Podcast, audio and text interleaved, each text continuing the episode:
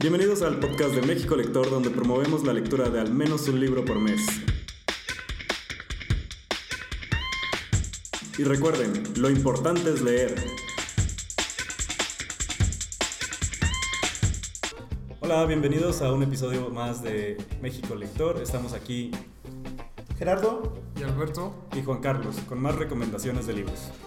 Esta semana les tenemos varias recomendaciones que fueron saliendo en los últimos días y las cuales les queremos compartir porque a veces en la cuenta de Twitter no alcanzamos a poner todas las que salen y hay muchos libros que han estado saliendo últimamente que nos gustaría compartir con ustedes. Sí, y a veces subimos alguna foto de lo que estamos leyendo, pero no tenemos el tiempo para compartir la reseña, entonces para eso tenemos este espacio. Perfecto, entonces, bueno, Juan Carlos, veo aquí algunas que nos traes el día de hoy. Pues la verdad es que me acabo de dar cuenta que mis tres recomendaciones están muy enfocadas a fantasía. Eh, pero bueno, como ya saben, es lo que me gusta leer a mí. Yo sé que le varía un poquito, pero justamente este mes y estas recomendaciones que traigo eh, no es el caso. Todas son fantasía. Entonces, la primera es, se llama The Library at Mount Char, la librería en el Monte Char. Eh, de Scott Hawkins, es de fantasía, es acerca de una librería, bueno, de estos niños que viven en una librería donde se guarda, al parecer, toda la, todo el conocimiento del mundo. Entonces la librería está clasificada por áreas, entonces hay un área de medicina, hay un área de guerra y cada uno de los niños está dedicada a una de esas áreas. Entonces la, la trama principal es que los adoptó una figura que le llaman padre, que aparentemente la verdad es que no lo explican en un inicio, es como Dios, porque pues es como todopoderoso. Y al parecer desapareció y no saben dónde está y ellos no pueden entrar a la librería y no saben qué pasó. Entonces, toda la trama es el misterio de dónde está padre, eh, qué tienen que hacer para regresar a la librería y el hecho de que tal vez uno de ellos esté inmiscuido en, eh, o tenga que ver con el hecho de que no pueda entrar o de que padre haya desaparecido. La verdad es que es un libro muy raro, no estoy acostumbrado a este tipo de fantasía porque además comienza sin explicarte absolutamente nada. Entonces las primeras 50 páginas del libro yo estaba perdidísimo y yo, ¿qué demonios está pasando? De repente había tigres hablando, eh, muertes, todo se quemaba, desaparecían, había niños que hablaban con animales, pero la verdad es que está muy muy bueno, este, eh, es algo a lo que no estoy acostumbrado, pero la verdad es que no lo pude dejar. Estaba en mi casa, en casa de mis papás cuando estaba leyendo esto y lo leí en dos días. O sea, dos días lo terminé porque no lo podía dejar. Es como dicen eh, eh, un término que usan en inglés que dicen unputdownable, como que no lo puedes bajar el libro nunca. Porque la verdad está muy interesante. La verdad es que lo recomiendo mucho. Y pues si pueden leerlo. Para gente que le gusta libros de fantasía, para gente que le gusta. Yo creo que este en específico sí tienes que ser muy fan del género de, fantasía, porque incluso dentro del género de fantasía es un poco raro. Entonces, en verdad debes estar, estar como muy, muy, muy metido en la fantasía como para que te guste un poquito más. Pero está muy padre, la verdad es que es muy fácil de leer y pues denle un chance, quizás lean un poquito más de la reseña y del autor. Es su primer libro y está muy padre. El autor es Scott Hawkins. Scott Hawkins, de hecho. Doble Sí, me, me, gusta mucho porque es como un este, programador o algo así y escribió un libro. O sea, no, su carrera no es literatura ni nada de eso. Está muy padre. Perfecto. Muy bien. Y bueno, ¿tú Alberto tienes algún libro? Yo realmente no leo mucho de fantasía, pero esta recomendación que quiero hacer sí es fantasía.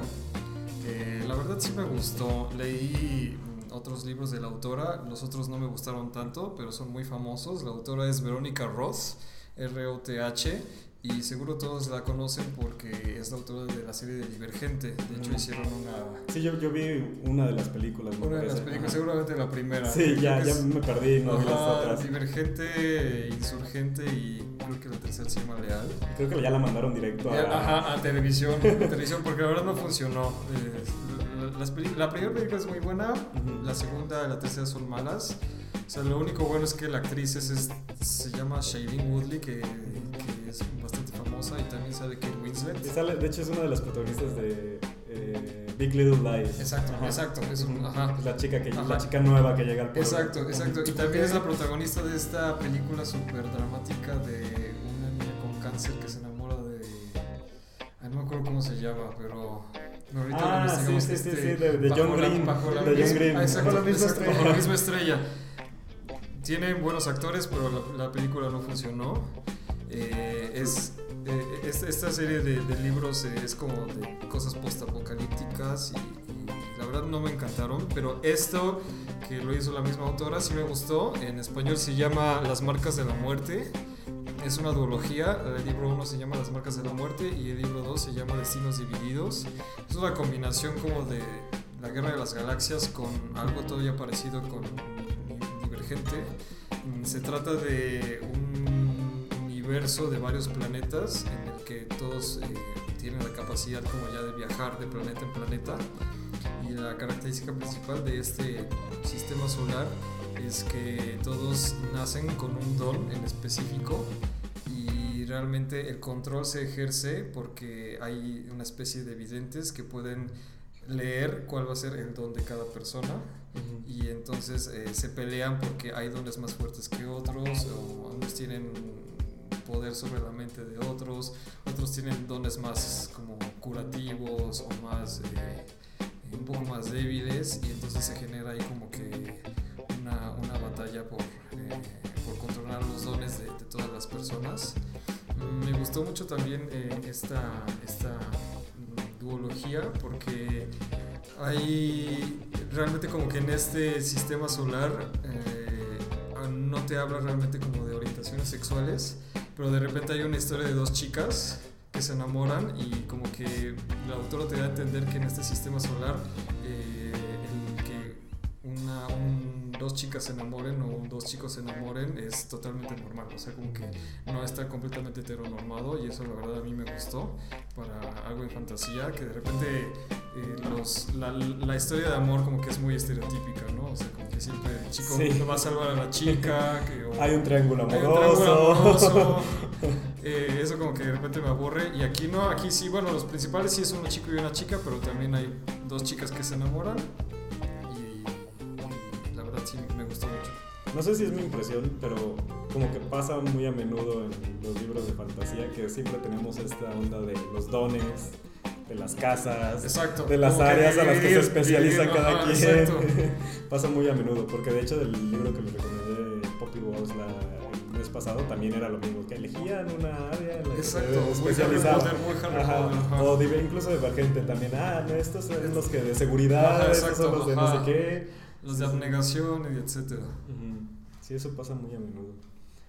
Perfecto. Muy Ok, Jerry. Bueno, yo tengo un libro que salió el año pasado, me lo recomendaron apenas hace una semana.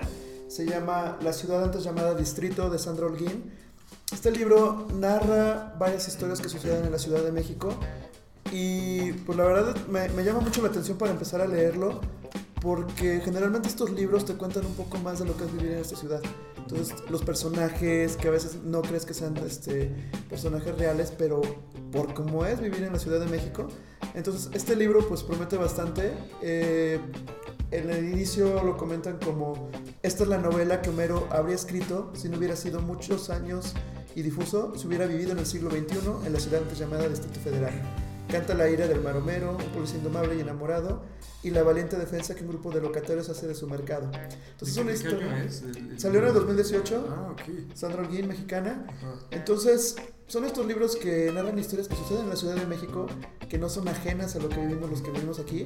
Entonces, Iba a ser un chiste muy malo preguntando de que si voy a entender el libro si no soy de la Ciudad de México. mm, seguramente sí. Pero te lo dije, era un chiste muy malo. un chiste muy malo. Pero precisamente me, me da curiosidad este libro porque en algún momento yo leí Regina de Javier Velasco Piña o leí eh, La piel del cielo de Elena Poniatowska. Y son libros que te narran la Ciudad de México y sin que tú... En ese entonces yo no vivía aquí. Y el que te narra la ciudad como te la narran con ese nivel de detalle, o Carlos Fuentes, te hacen querer vivir en la ciudad, te hacen querer conocer lo que es la Alameda Central, te hacen querer conocer el centro y demás. Entonces, por eso este libro me, me llama la atención y creo que es una propuesta interesante que, que va a dar mucho de qué hablar en los próximos días. Y realmente hay pocos autores mexicanos contemporáneos que hablen de la Ciudad de México como tal, porque de repente los, eh, los ves hablando de otras ciudades, de París, de Nueva York, De Argentina. de Argentina, y de repente sí es así como, ¿cuándo vamos a hablar de, de- de la Ciudad de México? De, Y lo que se vive aquí. México y lo o sea, que se vive realmente aquí. hay muchísimo que escribir de la Ciudad de Exacto. México. Y bueno, yo sé que es otro tema, pero digo, dense una vuelta ahí por Twitter porque justo este mes estaremos hablando de autores mexicanos. Así es, estamos este, este mes de marzo. Contemporáneos. Autores mexicanos contemporáneos. Si quieren saber más, va a haber bastante contenido en este mes de autores mexicanos. ¿Y qué otra recomendación tienes, Juan Carlos? Sí, pues eh, no sé si recuerdan, el mes pasado yo les hablaba de que eh, la fantasía está muy centrada como en esta onda europea blanca y todo este aspecto. Y justamente he estado como investigando unos libros que no se centran en eso. Entonces este libro que, que traigo se llama eh, The Trail of Lightning de Rebecca Ron Horse. Entonces fue escrita por esta chica, bueno, esta señora nativa americana. Y todos sus personajes, bueno, más bien es en un mundo post-apocalíptico donde la gran parte de los sobrevivientes son nativos americanos porque se encerraron en esta onda de tribus, este, hubo varios apocalipsis, bueno, varias ondas apocalípticas, una ola gigante, varias cosas. Y ellos fueron los de que, de cierta manera, porque eh, este apocalipsis también liberó sus poderes de sus ancestros, entonces está enfocado como una fantasía que va enfocada en, sus, este, en la mitología que ellos tienen. Y pues ellos son los sobrevivientes y ahora hay dioses, hay monstruos, hay toda esta onda. Y eh, el libro se trata de esta chica que es cazadora de monstruos y lo primero que tiene que hacer en el libro, que es con lo que comienza toda la historia, es la contratan para ir a buscar a una niña que secuestró un monstruo.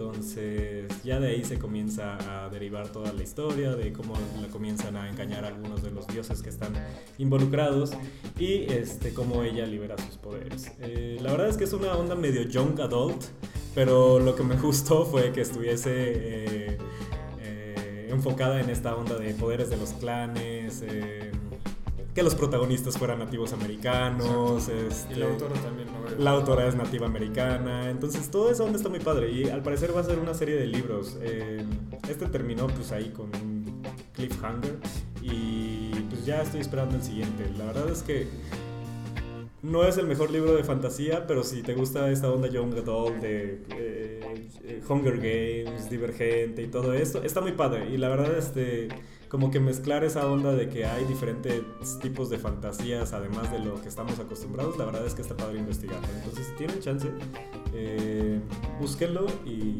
denle la oportunidad. Y todos los, los personajes son nativos americanos. Todos los personajes, aparentemente todos los que sobrevivieron en este apocalipsis Son nativos son nativos americanos, americanos ah. porque eran un grupo de personas que se encerraron, hicieron una pared, hicieron una pared, sí, hicieron una pared y, y se encerraron para aislarse de todo lo que estaba ocurriendo en las afueras y todos afuera se murieron. Eso está cool porque usualmente todos los libros postapocalípticos, todas las películas postapocalípticas, los que sobreviven siempre son los gringos. ¿no? Exacto. Entonces, ahora que le dé ese giro de que los que sobreviven solo son los Sí, y, de- está y- y dice, es, interesante. es como que los nativos americanos volvieron a recuperar su tierra Ajá. cuando ocurrió este apocalipsis. Así que sí, está, está padre. La verdad es que se lee muy rápido, está cortito y este está muy interesante.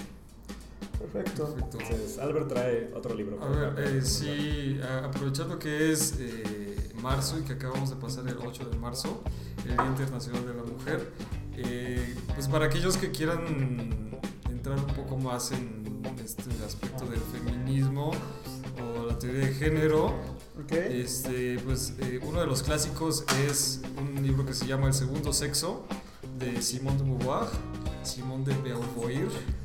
Eh, es una eh, escritora francesa, eh, feminista y filósofa también. Eh, este es uno de los clásicos, es bastante antiguo, es bueno, no bastante antiguo, es de 1949, es de, es de mediados del siglo pasado. Y pues en este libro básicamente ella, eh, ella expone sus teorías de género, sus teorías, aborda qué es el ser mujer para, para ella, para sus investigaciones, eh, para las teorías filosóficas, teorías psicológicas que existían ese entonces. Obviamente trae algo de psicoanálisis. eh, no me acuerdo si menciona exclusivamente a Freud, pero sí se basa mucho en, los estudios que realizó Freud y en estudios también antropológicos de, de otros personajes. Y, y, pues sí, básicamente dice que, que la mujer se hace, o sea, ser mujer es el género, básicamente no es eh, el sexo como tal, sino es el género. Y pues ahorita ya hay muchas teorías que la han refutado, que se han contrapuesto, pero esta es de las primeras, de la primera hora del feminismo. Entonces, si ustedes quieren aprender un poco más, si quieren adentrarse un poco más en el tema, esto es eh, lo primero que podían eh, buscar y, leer como tal. Qué bien, porque la verdad me declaro muy ignorante en, todos esos temas y la verdad es que tener alguna opción para comenzar a leer exacto. está padre. exacto. Tú traes otra recomendación, ¿no, Jerry? Sí, yo traigo un libro que es este una novela muy corta que se llama Nada, de Jan Teller. Nada. Nada. Y precisamente, y precisamente ese, ese, libro, ese título, dice todo lo que es ese libro, porque comienza con un niño que está en la escuela y este niño pues de repente se da cuenta que nada importa se va a un árbol, decide dejar de ir a clases, decide dejar de convivir y está en el árbol ahí sentado. Ah.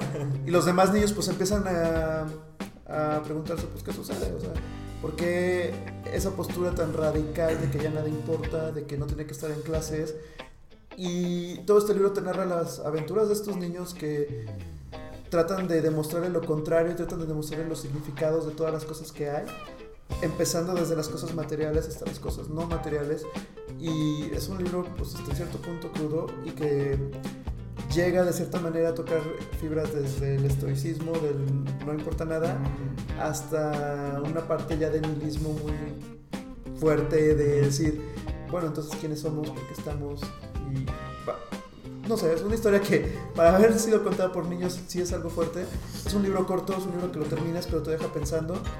Y precisamente pues es de los libros que después de leerlos necesitas leer otra cosa más alegre, una cosa que, te divierta. Una comedia romántica. Una comedia romántica, algo que digas, ok, este... La vida puede ser bonita. La vida puede ser bonita, si existimos, hay cosas por qué existir. Pero lo, narra bastante bien. es un libro que, como comentabas, es de los que no puedes soltar y se va bastante rápido. Creo que yo lo acabé en día y medio, dos días, porque... Mm. Es, aparte de corto, pues sí, sí te mantiene interesado. Eh, tiene una segunda parte que se llama Todo, que ese no lo he leído. Ah, pero. Ah, o sea. No se queda en la nada. No se queda en la nada. Entonces, para quienes estén interesados, pueden investigar la segunda parte que es todo y ver este qué es lo que tiene. Y bueno, no sé si tú tienes, Juan Carlos, otra recomendación. ¿Cómo? Sí, yo creo que, eh, bueno, la, así rápido la última recomendación. Estoy leyendo eh, un libro de Nelly Gaiman de mitología nórdica, creo que se llama en español, Norse Mythology. Y pues bueno, es como un... Eh, el autor se encarga de recontar la mitología de, este, de Odín, de Thor, de Loki. Entonces, la verdad es que está muy padre, está este, contado como en cuentos cortos, se podría decir, donde va explicando desde el origen de los tiempos hasta el final. La verdad es que no lo he terminado, pero pues ya sabemos, termina en Ragnarok. Y está muy padre porque es como cuando lees este, la Odisea o la Iliada que son muy difíciles de leer, pero últimamente han salido como este, nuevas versiones donde utilizan una este, escritura pues más adaptada a la actualidad y que es fácil de leer. Y la verdad es que eso hace muy accesible todo este tipo de mitología a todo el, este, el público. Y la verdad es que son historias interesantes, entonces la verdad quien le interese este tipo de mitología la verdad es que se los recomiendo mucho. Yo lo estoy terminando de leer y la verdad es que está muy padre. Muy bien. Bueno, pues para la segunda parte del podcast les tenemos preparados algunas recomendaciones que estábamos platicando de libros que nos inspiren a hacer algo diferente. Ya sea en el trabajo, ya sea en algún proyecto que tengamos. Eh, muchas veces hemos tenido libros que realmente nos abren los ojos y nos hacen pensar de manera distinta y pues ahí sí hay como diversos temas, no a todos nos llegan los mismos libros. Exacto. Algunos puede ser este, de qué hablo cuando hablo de correr de Murakami, algunos puede ser pequeño cerdo capitalista, que no, no sé de qué vaya, pero hay gente que realmente les ha funcionado. Entonces, eh, traemos aquí varios libros que, que, nos gustaría comentar con ustedes, igual y nos gustaría tener sus comentarios en redes sociales para ver si tienen alguno más que nos digan, ¿sabes qué? Vale la pena que lo leas porque te cambia la forma de, ver las cosas. Entonces ahí, Juan Carlos, ¿cuál es? Ok, yo, este? les traigo libros muy diferentes, pero el primero es cuando andaba en esta onda de que quería hacer mucho deporte y quería como que ya había investigado la parte de técnica de dieta y todo eso, pero dije, me hace falta la parte de qué te inspira, qué, qué, qué te pone ese drive como para llevarte a lograr un poquito más. Entonces investigué y encontré este libro que se llama The Champion's Mind. La verdad es que les debo el, el, el autor porque no me acuerdo, eh, pero eh, trata de, te va dando recomendaciones de cómo debes manejar la inspiración en ti mismo y pues va utilizando ejemplos reales de atletas olímpicos, de futbolistas, de todo este tipo de deportistas.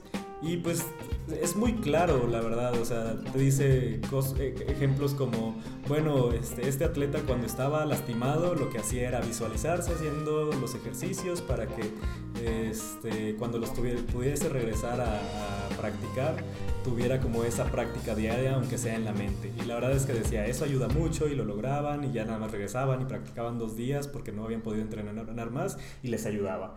Y así te va, va, va, como paso por paso explicándote diferentes técnicas de cómo te puedes motivar a ti mismo. Y la verdad es que está muy padre. Este, no voy a decir que los he aplicado todos, pero la verdad es que te deja muchas cosas. Y lo que te dice el autor del libro es que no solo lo puedes aplicar al deporte, o sea, este tipo de recomendaciones incluso las puedes usar en el trabajo. O sea, porque al final es motivarte a ti mismo y la verdad es que es una de las cosas más difíciles de hacer. Entonces, si, si tienen un objetivo, quieren ponerse objetivos más fuertes en el deporte, si quieren eh, ponerse ese, ese extra en el trabajo, la verdad es que se los recomiendo, está muy padre y, y sí te ayuda, la verdad es que sí te deja algo. Entonces, la verdad, este, les, les debo el título, el nombre del autor. Este, lo busco y se los mando ahí por Twitter. ¿Y yo este libro llegó a ti de manera.? Lo investigué, estaba buscando. Eh, es que hay como dos tipos de, diferentes de libros de deportes. Unos en los que te muestran técnica, te dan así cosas muy específicas, y otros que van más como en la inspiración, como en, en todos estos para como motivarte. Y no tanto como autoayuda, sino algo más específico, algo real. Entonces, está muy bueno, la verdad está enfocado solo en el deporte. Ajá, entonces ayuda mucho y te da ejemplos reales. Ah, el autor es Jim Afremo, que de hecho este, tiene másters en no sé qué, el deporte, ha sido este, coach atlético de quién sabe cuántas personas, entonces tiene experiencia, no es alguien que, eh, no es un, alguien que hizo mucho gimnasio y se puso a dar recomendaciones, entonces es alguien que tiene la experiencia para dar ese tipo de recomendaciones. Entonces ahí se los dejo. Ahorita que hablabas de la motivación, uno de los libros que yo leí que, que me ha ayudado bastante se llama Disrupt Yourself de Whitney Johnson. Eh, cuando hablamos de algo disruptivo, siempre es como el tema de salirte del camino. Estamos muy acostumbrados a hacer las cosas de la misma manera. A veces cuando estás en un trabajo ya llevas años haciendo las mismas cosas. Y pues llega un punto en que pierdes la motivación. O sea, llega un punto donde tú ya te volviste experto y ya dejas de aprender. Entonces, este libro te ayuda a darte cuenta de que a veces esa curva de aprendizaje tienes que ponerle un freno y tienes que tomar nuevos retos y hacer cosas distintas. Entonces, las empresas lo hacen, las empresas ahorita se habla mucho de empresas disruptivas que llevaban un cierto modelo y de repente cambian y sacan un nuevo producto y cambiaron todo. Les va bien, a veces les va mal, pero a veces en la vida diaria de nosotros no, no hacemos ese freno. Entonces este libro te ayuda a ver de que pues, también tú analices qué estás haciendo y si ves es el camino que te apasiona, es lo que quieres lograr. Y creo que va muy de la mano con el libro que comentas para que evalúes si vas a tomar un giro en tu carrera o tomes nuevos objetivos y nuevas metas. Eh, ¿Ahí Alberto, tú tienes algún libro? Sí, eh, bueno, este me inspiró a mí, aunque el tema es un poco distinto. Este se llama en inglés Prisoners of Geography. Este, lo escribió Tim Marshall. Es un libro de geopolítica, aunque realmente el autor no es eh, ni internacionalista ni, ni, estudió ciencias políticas ni nada. Él lo que, lo que realmente hizo fue que es, él es un, un periodista, eh, un editor, eh, pero siempre estuvo enfocado en, en, edición diplomática y trabajó, me parece que para Sky News.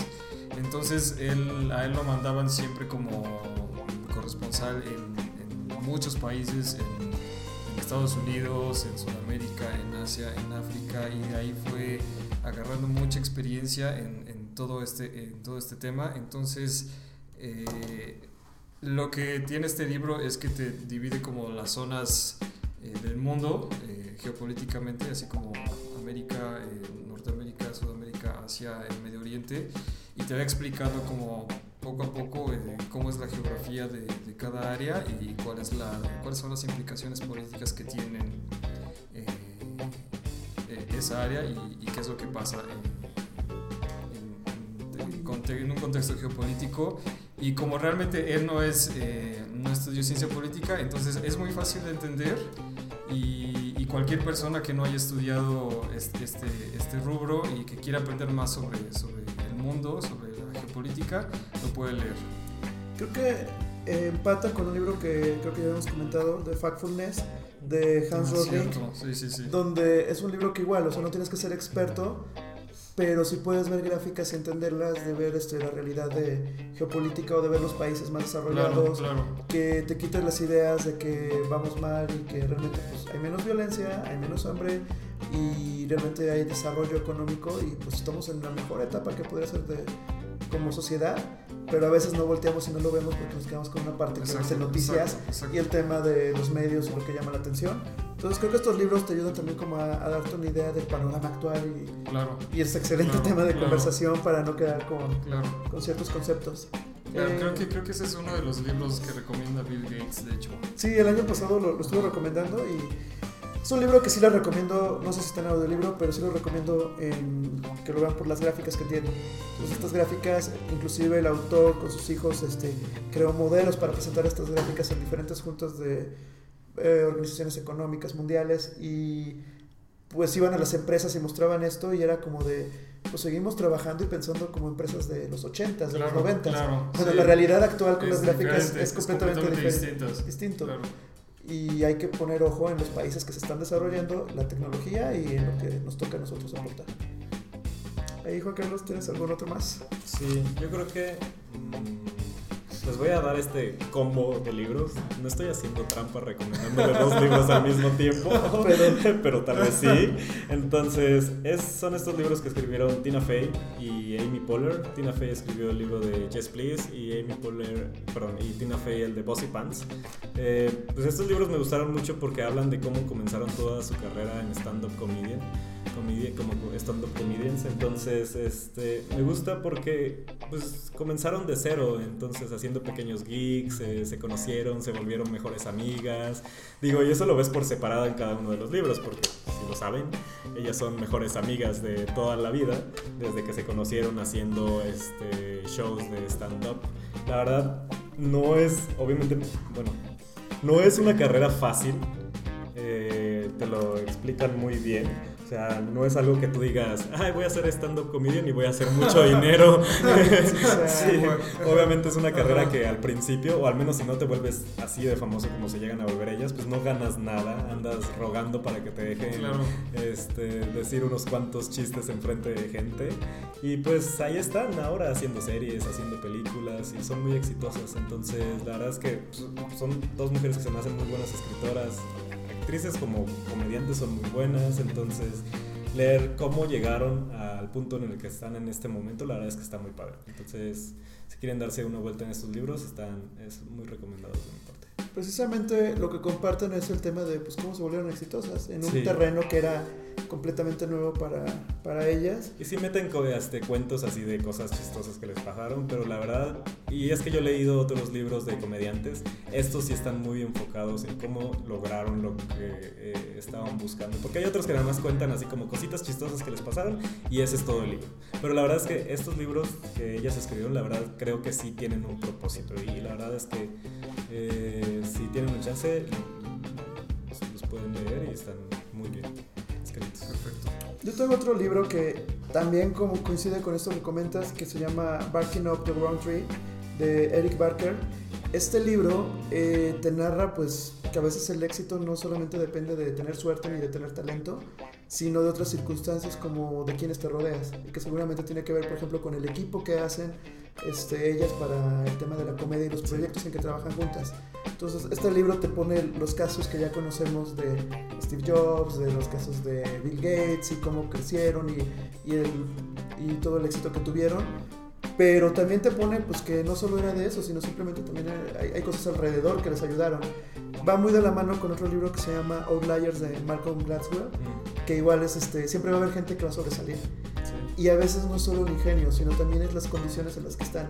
Tú puedes tener el tema de Albert Einstein, que pues también de cierta manera ayudó no solo que fuera un genio, sino que fuera judío, la gente que Claro, conoció, claro, claro. las facilidades que tuvo, o el tema, por ejemplo, de la experiencia, que es un tema recurrente en varios libros, que si tú haces 10.000 horas de alguna actividad y eres bueno, pues quiere decir que te vas a volver un experto en eso, entonces eso te ayuda. Lo tienen pintores, lo tienen artistas, lo tienen gente que ha sido sobresaliente en algo, y creo que al final pues todos estos libros coinciden en el tema de que enfoques tu pasión, la encuentres en qué eres bueno y lo vayas desarrollando y pues de ahí aproveches pues para seguir creciendo en algo. Entonces son libros que al final pues te dejan esa lección de al ver las vidas de los demás, qué es lo que tú estás haciendo y qué puedes aplicar pues para irte desarrollando en algo más. Muy bien. Y Qué bien. Pues, ¿tienes otro, un libro más, Jerry? Yo ahorita ya, ya me Yo- tengo libros. Se me ocurrió ahorita que Jerry mencionó a los, a los estoicos. Eh, pues si quieren, si a alguien, a alguien le gusta la filosofía, eh, puede buscar algo de eh, Marco Aurelio o Ajá. de Séneca. Estaría bien, porque yo todo lo que he aprendido de filosofía lo estoy aprendiendo de The Good Place. Entonces, Eso es De, Marco Aurelio puede buscar, pueden buscar un libro que se llama Meditaciones. Y de Séneca hay muchos libros, o de, no me acuerdo cómo se llama este otro filósofo, Epicteto se llama. Y este, justamente también tiene mucho que ver con el libro que leímos eh, el, el mes antepasado de. Este, este, de- de de- ajá, ajá. Ajá. The of Not Giving a Fuck. eh, que justamente los, los estoicos son muy de, de aceptar todo como es y dejar de quejarte.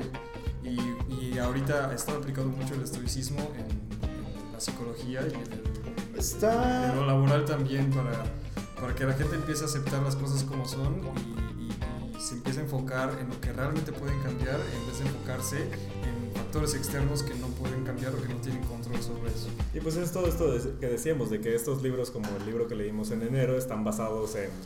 Filosofía. en filosofía y en Platón, conceptos que ya están exacto, dichos. exacto. Entonces tal vez si les interesó, les gustó el libro y quieren ir a, a algo Exacto, más profundo, exacto. tal vez sería este tipo de libros que deberíamos de buscar. que, que pueden profundizar. De hecho, ahí mi última recomendación que les doy es este, acérquense a buscar de The School of Life en YouTube. Tienen una serie de libros que precisamente retoman estos autores, pero lo hacen ya con psicólogos modernos, lo hacen de un lenguaje muy, muy claro y que te sacan de ciertos problemas que, que tú dices, oh, pues soy la única persona que le está pasando esto y que no se encuentra motivada en el trabajo y que tiene un problema en una relación amorosa, etcétera. Y ya cuando empiezas a indagar a otros filósofos, te das cuenta que son problemas humanos y son problemas que ya alguien más pensó y les encontró solución. Exacto, sí, sí. Y te empiezas a preocupar en lo que realmente importa. Y pues bueno, creo que son todas las recomendaciones que tenemos. Sí, creo que con eso cerraríamos el podcast de hoy. Si tienen algún comentario, si quieren que hablemos de algún otro tema, eh, esperamos que nos contacten en redes sociales, Twitter, Instagram. Les subimos la lista de los libros con el, los Exacto, nombres de con los los nombres de los autores. autores. Les damos las listas con los nombres y sigan al pendiente este, de ver cuál es el libro del mes y todas las sorpresas que traemos y que estamos preparando para ustedes. Muy bien, pues gracias. Gracias. Gracias. Hasta luego.